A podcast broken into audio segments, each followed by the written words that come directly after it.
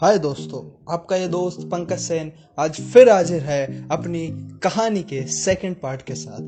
तो कल तक हमने पता किया था कि उस लड़के ने बहुत मेहनत की कुछ बनने के लिए, कुछ पाने के लिए। उसने हर एक चीज़ में मेहनत की उसने हर एक टैलेंट को हर एक चीज़ को पाया उसने डांसिंग सिंगिंग एक्टिंग एवरीथिंग उसने किया ताकि वो उसके लिए परफेक्ट बन सके वो उसके लिए बन सके कुछ परफेक्ट कुछ अच्छा सा। उसके आगे फिर उनकी एक मुलाकात होती है। एक किसी आ, इवेंट के अंदर उन दोनों की मुलाकात होती है जिसमें वो दोनों मिलते हैं और लड़का बहुत अनजाना सा था कि उसको पता नहीं था कि वो वहाँ आएगी भी या नहीं आएगी। वो वहाँ काम कर रहा था, वो सुबह से गंदा सा, मेहनत करता हुआ बंदा सा तो वहाँ काम कर रहा था। अचानक से वो लड़की उसके पीछे से आके कहती है, हाय। वो लड़का बेचारा चुप होके बैठ जाता है। उसको कुछ समझ नहीं आता। वो सोचता है कि मेरी हालत ऐसी हो रखी है और इसने मुझको ऐसे देख लिया तो उसको कैसा लग रहा होगा लड़का बेचारा चुप होके उस टाइम पे कुछ नहीं बोलता, बस स्माइल करता है और चला जाता है। उस दिन वो जो मुलाकात थी, उस लड़के के जहन में बैठ जाती वो तो कुछ पल ही सही, उसके साथ में, पर वो उस लड़के के दिलो, जान में वो पल बस जाते हैं। उस वक्त उस इवेंट में नाच भी हुआ, गाना भी हुआ, खाना भी हुआ, और उसने उस लड़के ने उसके साथ डांस भी किया। पर बीच में कुछ आ, एक प्रॉब्लम होने के कारण जैसे कि कुछ प्रॉब्लम हुई और गाना वाना रुक गया तब वो लड़की उस लड़के के पास आकर बैठी और उसके पैर पर अपना हाथ रखा और उससे बातें करने लगी।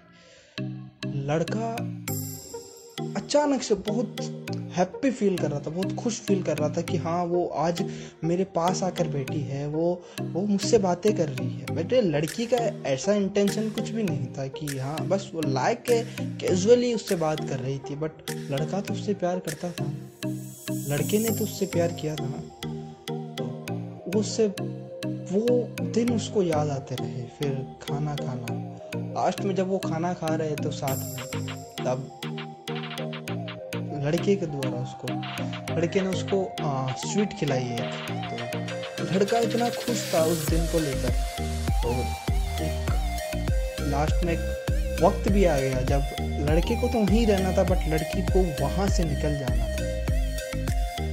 लड़का बहुत दुखी था कि ये लेकिन वो इस बात पर खुश भी था कि ये पल जो उसने उसके साथ बिताए हैं ये पल जो उसने उसके साथ जिए हैं, उसके लिए वो बहुत खुश था। बट दुखी भी था कि अब वो उसको छोड़कर चली गई। वो बुला बुला ही नहीं पा रहा था उन पलों को। समझ ही नहीं पा रहा था कि मेरे साथ हो क्या रहा है। उसके दिलो दिमाग में सिर्फ़ वही पल चल रहे थे कि उसने उसके पैर पर हाथ रखा और वो इतना खुश था। उतना खुश था कि उसने अपने पैर पे से हाथ तक नहीं हटाया। उसने अपने पैर पर किसी को हाथ तक नहीं लगाने दिया। उसको लगता था कि हाँ अभी भी उसका हाथ मेरे पैर पर है।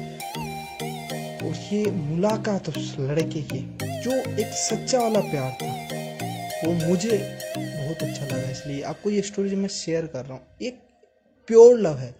उम्मीद है आपको इतना पार्ट पसंद आया होगा। आगे का पार्ट अगले पार्ट में थैंक यू सो मच आपका यह साथी पंकज सैन के साथ. Thank you